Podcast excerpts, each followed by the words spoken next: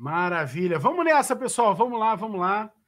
Boa noite, sejam bem-vindos. Estamos começando aqui nossa, é, nossa aula ao vivo. Hoje é uma aula que a gente vai estar cheio, cheio, cheio de informação. E é tanta coisa, tanta coisa acontecendo, que hoje eu trouxe ajuda. Oh, olha que isso! Trouxe ajuda, veio direto do Brasil, está aqui comigo e vai ficar aqui comigo até o encontro. Doutora Elaine Montenegro, dessa vez não tem uma tela no meio, ó. Bate aqui. Agora sim. Agora sim, estamos juntos. Boa noite, pessoal. Sejam todos bem-vindos. É um prazer enorme dividir a tela aqui lado a lado com o Marcos para trazer é, conteúdo para vocês.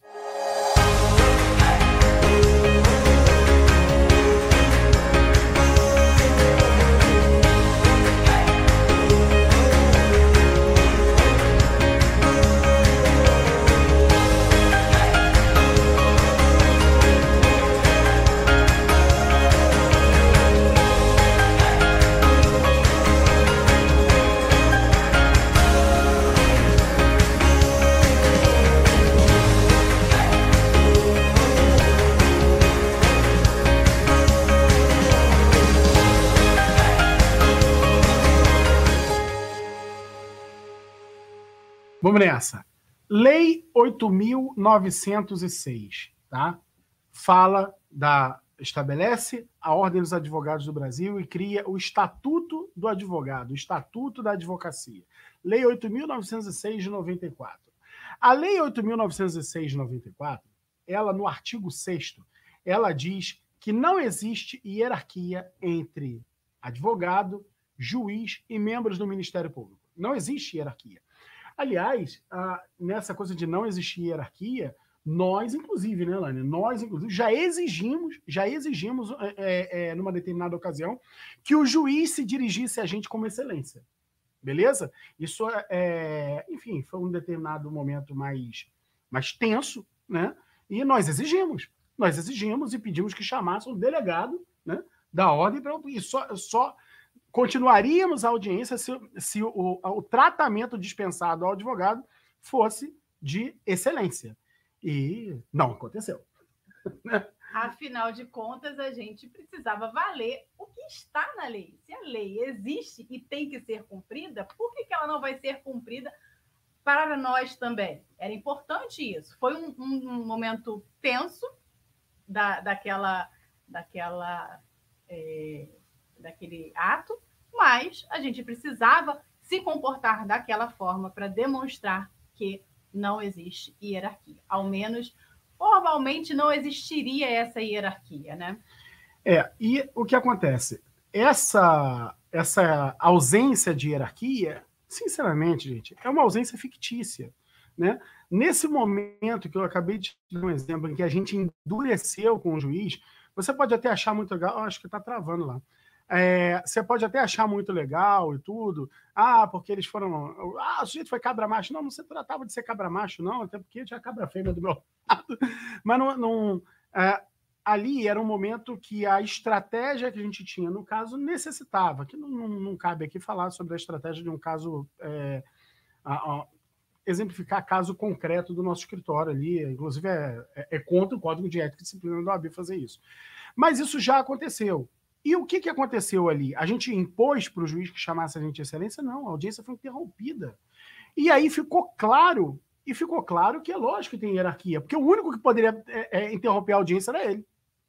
Era ele. E ele interrompeu a audiência, não aconteceu.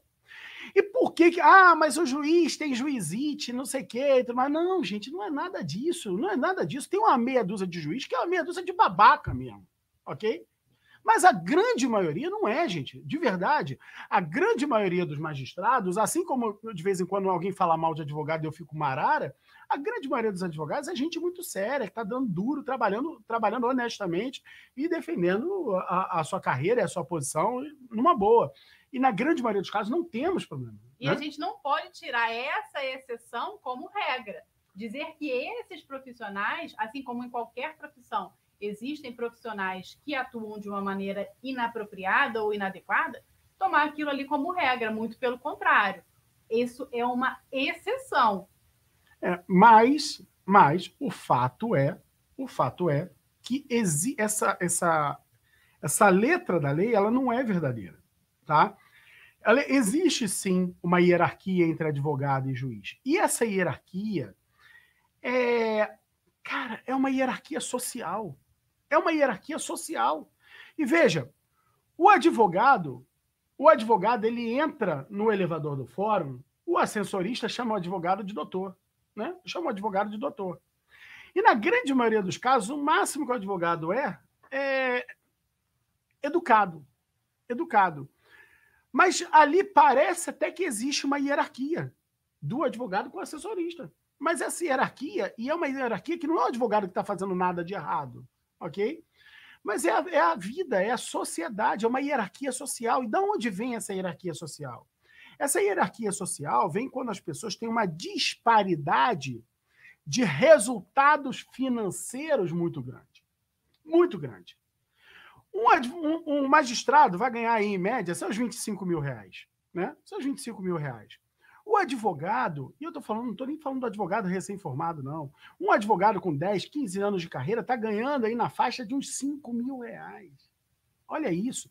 Está ganhando na faixa de uns 5 mil reais. Gente, isso é, é, é, é muito pouco. E mais do que muito pouco, proporcionalmente é muito pouco. O, o advogado ele está ganhando ali em torno de um quinto, de 20% do salário do juiz. Né? Em relação ao promotor, o juiz ganha 25 mil, Elane, quanto ganha um, um, promotor de justiça? Um juiz ganha em torno de 25 mil e um promotor de justiça também ganha em torno de 25 mil, que é extremamente desproporcional ao rendimento de um advogado. O advogado, em média, como o Márcio falou, um, um advogado que tem em torno de uns 5 a 10 anos de carreira, ele não, não recebe muito além desses 5 mil reais.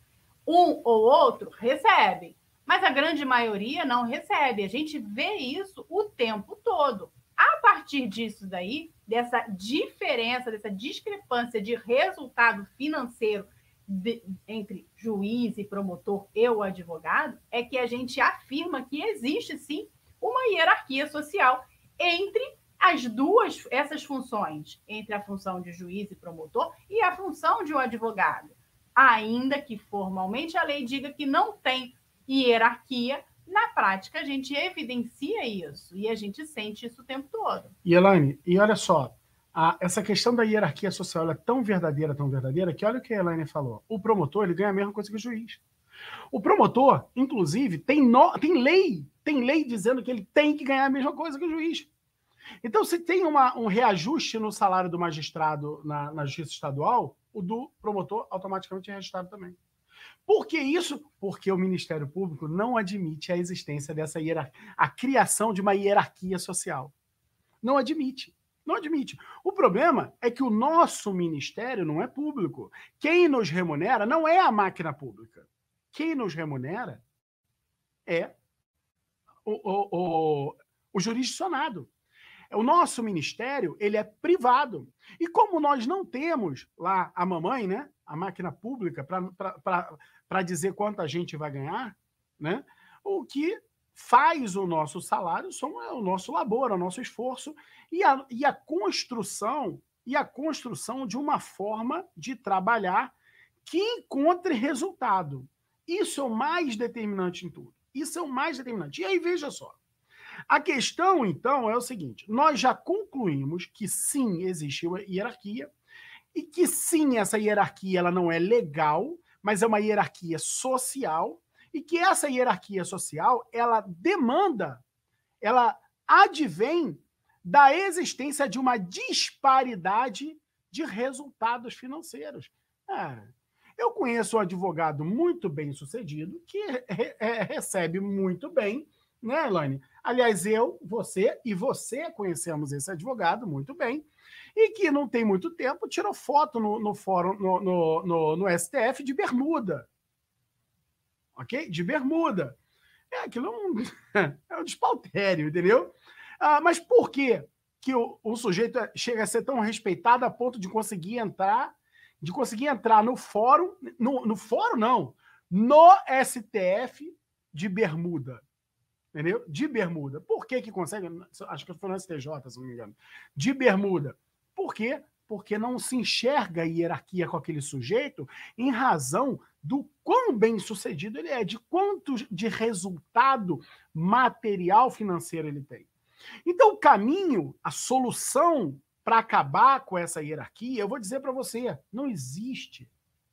Não existe uma solução para acabar com essa hierarquia social para todo mundo. Não existe. Não existe. Infelizmente, não existe. A parte boa é que sim, existe um caminho para acabar com essa hierarquia social com você. Para que essa hierarquia jamais aconteça com você, assim como não existe com o Cacai. Quer dizer, não vou falar o nome do advogado, né? Não vou falar o nome do advogado que tirou foto de bermuda, né? Assim como não existe hierarquia com ele, né? E o caminho para poder fazer isso, Elaine, é, aliás, melhor do que o caminho para fazer isso, eu queria fazer o seguinte: primeiro, qual é, qual é uma armadilha? Eu acho que você devia anotar isso. Qual é uma armadilha que as pessoas têm que fugir, têm que fugir, para não acreditar que isso é o que vai levar a, elas a, a, a acreditarem que vai resolver o problema delas. A solução para acabar com essa discrepância, com essa divergência na hierarquia social entre o advogado e o juiz está muito longe de se resolver simplesmente com, esse, com, com, com o fato de trabalhar mais ou trabalhar menos. Muito pelo contrário.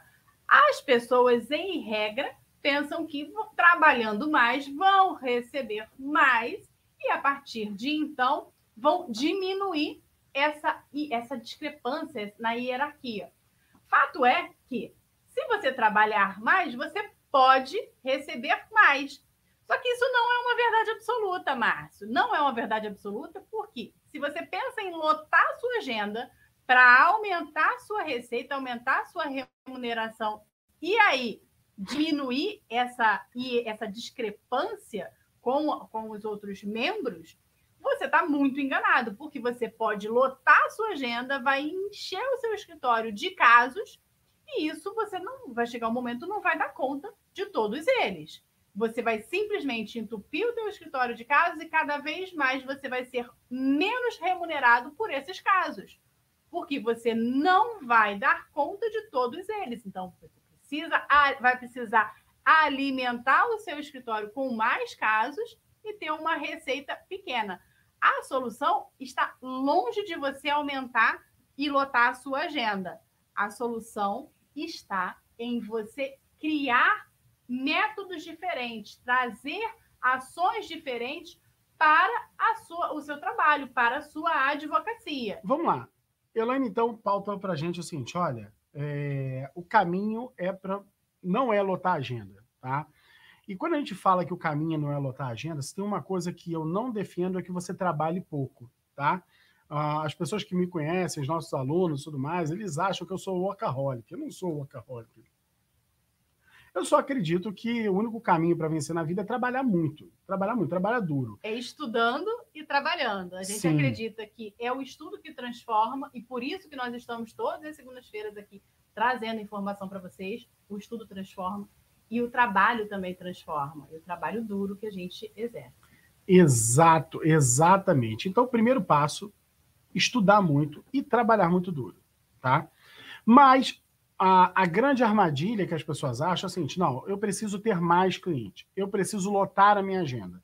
Então ele cobra, sei lá, X para fazer um determinado processo e tudo mais, e ele acredita que se ele lotar a agenda dele, ele vai ter é, sucesso na, é, na carreira dele, sucesso na, no, no, trabalho dele. E não é essa a realidade que a gente encontra. A gente encontra alguns advogados que têm agenda incrivelmente lotada e nem por causa disso conseguem dar aquele a, a, aquele jump na carreira. Isso porque cada caso na vida do advogado está remunerando muito mal.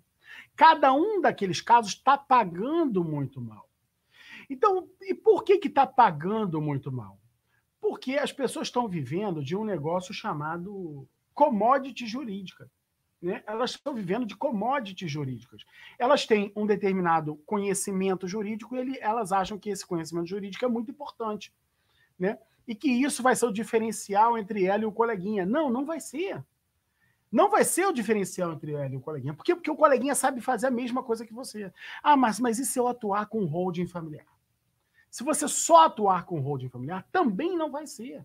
Porque hoje é bem verdade que quem atua com holding familiar sabe algo que os demais não sabem. Mas veja, daqui a mais um pouco, muita gente vai saber sobre holding familiar. E aí? E aí a tua grande, a tua grande, o teu grande elemento cai por terra? Não.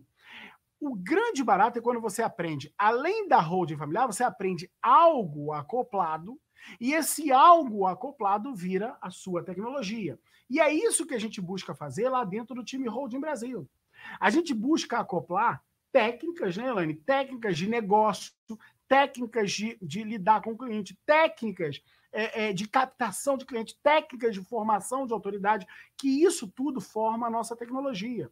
Quando a gente fala de commodity, a commodity é como laranja, né, Elaine? Como laranja. Sei lá, quanto, é que custa um suco de laranja no mercado? Suco de laranja? Acho que custa uns 8 reais uma garrafinha de suco de laranja. Então não adianta. Só o suco de laranja. Eu, suco de laranja e nada mais. E não adianta se o suco de laranja é da marca tal, da marca B, C e tal, tem muita qualidade. Se um custa 8, o outro, o melhor de todos no mais vai custar 20. Não dá para o cara, para o dono lá da, da, da, da, fábrica de suco de laranja cobrar 200 no suco de laranja. Por quê? Porque laranja é uma commodity. A laranja é uma commodity. Então, o caminho é o cara desenvolver uma tecnologia. Agora, imagina se o cara consegue desenvolver uma laranja que, por exemplo, cura o câncer. Né? Imagina só isso. Cara, esse cara não vai vender por 50. Esse cara, se ele quiser vender uma, uma latinha de suco laranja por, por 3 mil reais, ele vai vender, porque a tecnologia, o valor que ele entrega é muito grande. E entendendo isso, enxergando essa lógica, foi enxergando essa lógica que a gente começou a pensar o seguinte: não, peraí, peraí, peraí, peraí. Não adianta eu ser profissional de direito tributário, de direito civil, de direito de família, sucessões, direito do trabalho. Não adianta. Não adianta eu atuar com um ramo do direito. Por que isso? Porque isso é uma matéria da faculdade. E quem vai me pagar não é a faculdade, quem vai me pagar é o ser humano, é o cliente. Ah, mas, mas eu advogo para a empresa. Mas caraca, por trás de toda empresa tem um ser humano. E o ser humano tem dores, o ser humano tem problemas. Então veja, o seu caminho é encontrar um determinado problema da sociedade, um determinado problema do ser humano e se tornar um especialista em solucionar aquele problema. Em última análise, se tornar um especialista em solucionar aquela dor. Esse é o. É, é... Eu acho que foi isso, né, Elane? Esse foi o elemento Falando que transformou para a gente. Márcio, quando você identifica, observa que a dor da sociedade não é dor de um ramo específico do direito, você consegue compreender que vai muito além disso, de estudar ou de se especializar ou firmar o seu espaço em um ramo do direito. É isso que a gente faz com o holding familiar. É, isso, é essa transformação que a gente busca levar para os profissionais, demonstrando que a holding familiar ela vai muito além do, dessa, da commodity. A gente precisa operar de uma forma diferente para levar solução a uma dor, a um problema da sociedade e levar com isso a exercer finalmente com isso o nosso munus. E foi, e foi exatamente isso que a gente fez. Se, se você me perguntar, Márcio, o que que fez vocês terem é, o sucesso que vocês tiveram na advocacia? Ah, o que melhor que eu posso dividir com você é a mesma coisa que eu tenho dividido com os nossos alunos e ensinado os nossos alunos isso. Nós identificamos um problema do povo. Que problema era esse do povo? Nós enxergamos o seguinte: quando alguém falece, quando alguém falece e deixa bens, é, esse alguém, a, os filhos desse alguém têm que fazer inventário. E o inventário ele é, desidrata o patrimônio da, de uma família. Ele rebaixa herdeiros de classe social. É isso que ele faz. É isso que o inventário é, é, é cria para as famílias. O, o, o inventário lesa a família brasileira. E a gente sabia, a gente dominava no nosso escritório uma determinada expertise, uma determinada expertise que a gente fazia, assim, cara, isso aqui que eu sei, a gente consegue seguir um caminhozinho que leva à solução disso. Ou seja, com esse caminho não precisa fazer inventário. Pô, caramba, eureka! Temos então uma solução para o povo. Uma solução para o povo.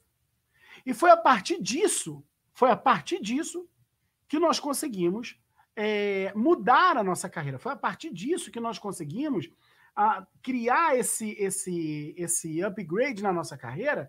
Por quê? Porque ao invés de sermos especialistas em direito tributário, ou em direito civil, ou direito de família, ou sermos um escritório boutique, como nós éramos, né?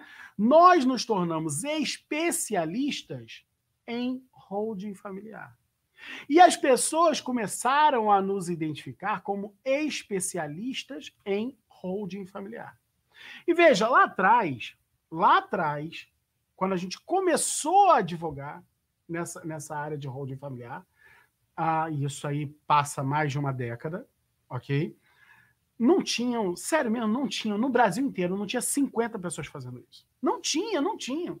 E quando a gente começou a ensinar as pessoas, aí já há, há três anos atrás, quando a gente começou, foi em 2019, é, há três anos atrás, quando a gente começou a ensinar as pessoas a trabalharem com holding familiar, não tinham 500 no Brasil inteiro. Não é trabalhando, trabalhando não tinham 100. Não tinham 500 que sabiam fazer uma holding familiar. Não tinham. Não tinham. E aí o que, que a gente enxergou? A gente começou a perceber o seguinte: olha, cada proprietário de imóvel no Brasil, por natureza, e por que eu falo de imóvel?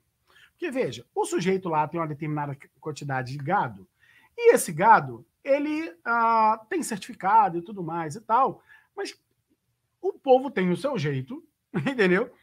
Para poder passar gado daqui para lá sem quantificar o troço todo. Se o sujeito tem ouro, ele consegue lá, o pai morre, ele consegue botar o ouro no bolso e é dele. Agora, quando o cara tem imóvel, não tem jeito. Quando o sujeito tem imóvel, não, tem, não tem jeito. Só paga, não adianta ele morar. Nunca, nunca vai ser dele. O único jeito é ele ir lá na escriturazinha lá de registro de imóveis e passar para o nome dele, lá no registro de imóveis, passar para o nome dele. E para isso tem que fazer um inventário. Ou seja, nós percebemos que cada proprietário de imóvel no Brasil é um interessado em ter uma holding familiar. Moral da história, quando a gente começou a ensinar isso, não tinham, não tinham 500 pessoas que sabiam fazer isso no Brasil e tinham mais de 26 milhões de proprietários de imóveis no Brasil. Moral da história, mais de 26 milhões de possíveis clientes interessados em fazer uma em ter uma holding familiar. As pessoas ainda não sabiam que elas eram interessadas. Então veja, Márcio, pô, quando você começou, você tinha menos de 50 e depois menos de 500 e tudo mais. Isso é maravilhoso. Porque não tem concorrência. Não, não era maravilhoso. Por quê? Porque desses 26 milhões de possíveis clientes, os clientes não sabem que tem o um problema. Eles nem têm ideia do quanto o inventário danifica o patrimônio deles para um dia chegar nos filhos. Eles não tinham essa ideia. Não tinham. A formação patrimonial brasileira ainda é muito nova. Ele não tinha essa ideia. Então, veja, na medida que a gente falava e falava e falava e falava, e muito vídeo, muita palestra e tudo mais, mais pessoas iam criando essa consciência. Mas nada foi mais importante para criar essa consciência do que crescer o time Holding Brasil. Do que botar mais e mais e mais pessoas para falar sobre isso com muita gente. Ah, Márcio, mas hoje por exemplo, hoje lá no time Holding Brasil, a gente já formou aí mais de 3.500 alunos. Então, vamos dizer, tem 3.500 pessoas, pelo menos, habilitadas a fazer isso no Brasil. Ok? Só que tem 26 milhões de possíveis clientes. Veja só, se você fizer uma conta de padeiro aqui rapidão e pensar, ah, vamos botar assim, que no futuro tenha 10 mil pessoas. 10 mil pessoas fazendo isso. Gente, 10 mil pessoas. Se cada um desses 10 mil fizerem uma holding por semana, nós vamos ter 10 mil milionários. 10 mil profissionais milionários. Porque uma holding por semana, meu amigo, você vai estar muito rico. Ok? E além de fazer 10 mil milionários, né, a gente vai ter trabalho para esses 10 mil durante 50 anos. E eu, particularmente, não vou estar nesse meio. porque daqui a 50 anos eu não quero mais estar trabalhando, não. Tá? Então, não sei nem se vou estar vivo, gente. Aliás, a perspectiva é que não. Né? Mas, veja, você tem trabalho para mais de 50 anos. Então, é um negócio que você tem ainda muito, muita, muita. A, a, a, a demanda é muito maior do que a oferta. E quando você tem um trabalho altamente sofisticado, aí acompanha comigo, porque agora, de tudo que você ouviu falando aqui, nós vamos fechando parêntese com parêntese com parêntese com parêntese. Quando você tem um trabalho altamente sofisticado, que a concorrência é muito pouca, muito pouca, tá? Esse trabalho, além de ser altamente sofisticado, ele resolve uma, uma dor enorme do povo brasileiro. Some-se a isso o fato de que essa dor sequer é do seu cliente. Essa dor, na verdade, é de alguém que é muito mais importante na vida dele do que ele mesmo, que são os filhos dele. Moral da história: você não tem uma commodity. Se você agregar a isso uma tecnologia de formação de autoridade, de levar esse tema a muito mais gente, forma, construindo a sua autoridade, você não tem mais uma commodity. Você tem um grande instrumento de crescimento na carreira. É por isso que nós temos aí, Elaine, uh, um, um conjunto, sei lá, já passou de 300 pessoas no nível ouro? Já, já sim. Então, fala isso para as pessoas. O que, que é esse nível ouro? Ah, o que isso é importante, Márcio. E às vezes você acabou de falar de nível ouro e muitas das vezes a gente fala sobre nível ouro e é a verdadeira transformação que as, a, os profissionais de hold familiar têm nas suas carreiras. Nível ouro, a gente deu esse apelido carinhoso para o profissional que trabalha com hold familiar e consegue honorários mensais de 35 mil reais trabalhando com hold familiar. E isso uh, é um negócio incrível, né? Porque você não tem por aí advogado comumente ganhando mais de 35 mil por mês. Muito pelo contrário. É, é, sete vezes menos isso. É o que nós temos notado. E quando a gente pega o sujeito para ensina ele holding familiar, Ensina ele holding familiar, como fazer o negócio, como conquistar cliente, como projetar a autoridade dele. Cara, o cara que ganha, passa a ganhar 35 mil reais, não, não dá melhorada na vida, ele muda de classe social. Ele muda de classe social. A função que a gente tem hoje é, é, diferente da função que eu tinha há três anos atrás, quando a gente começou a ensinar isso. Há três anos atrás, eu falava assim: não, pô, holding familiar me fez chegar longe. Hoje eu moro nos Estados Unidos, moro num país que o câmbio é 5 para 1, chegou a 6 para 1 e eu vivo com muita dignidade. Aliás, vivo melhor do que a maioria do povo americano aqui. Né? E assim, e com grande dignidade, eu falei, pô, cara, eu posso levar isso para a gente. Só que a nossa, a nossa, a, a, a, a nossa perspectiva ela mudou completamente. Então, nosso trabalho hoje não é mais ensinar a holding familiar. Nosso trabalho hoje é te entregar uma ferramenta de transformação social, uma ferramenta de movimentar esse desequilíbrio da tal hierarquia social que a gente falou aqui. E o caminho é trabalhar com holding familiar? Não. O caminho não é trabalhar com holding familiar.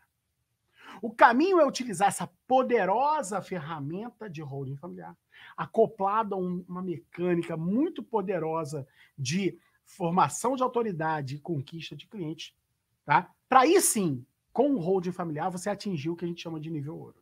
Atingir o nível ouro e promover uma transformação de verdade na sua vida, na vida das pessoas que você ama. É isso que a gente acredita. Essa foi uma, uma aula uh, que eu tive pouca informação técnica para te passar. Pouca, pouca, pouca. Uh, foi uma aula mais de um papo, foi uma aula que foi uma, uma, uma conversa, mas uma conversa extremamente necessária para poder te situar aonde nós estamos, aonde a advocacia brasileira está, porque não importa onde você esteja, você é parte inserida em um sistema que está construído num, num pântano. Não tem chão para pisar. Não tem chão para pisar. A partir daqui, é a gente andar para frente? Não! Sair desse pântano e entrar num terreno sólido. numa construção sólida. Então, se você que está aqui, se você que está aqui é, assistindo até agora, tá, é, ainda não compreendeu a razão, a necessidade da gente ter esse papo aqui hoje, eu vou deixar ainda mais claro para você. Não faz o menor sentido você entrar num estudo de holding familiar se você não tiver exatamente comprometido com você mesmo no porquê que você está entrando nesse estudo. Gente, eu poderia estar aqui ensinando qualquer outra coisa jurídica, sabe? Eu não gastaria meu tempo com isso. Não faz sentido você estar aqui aprendendo uma técnica jurídica. Ah, vou agora aprender a inventar extrajudicial, agora eu vou aprender ação de alimentos, agora eu vou aprender é, habeas corpus, agora eu vou aprender a ação de repetição de débito tributário num determinado caso, agora eu vou aprender rol de família. Esquece, esquece, não tem nada a ver. Não tem nada a ver. Só faz sentido de verdade, e para mim só faz sentido, lidar com pessoas, lidar com pessoas que estão muito focadas em utilizar esse sistema para transformação da sua carreira, não. Para transformação da sua vida. A sua carreira, você não trabalha por esporte. A sua carreira é o elemento de transformação da sua vida. O nosso compromisso é com isso, tá bom? Ó, beijo no seu coração, boa noite, fique com Deus e tamo juntos. Até mais. tchau. tchau. tchau.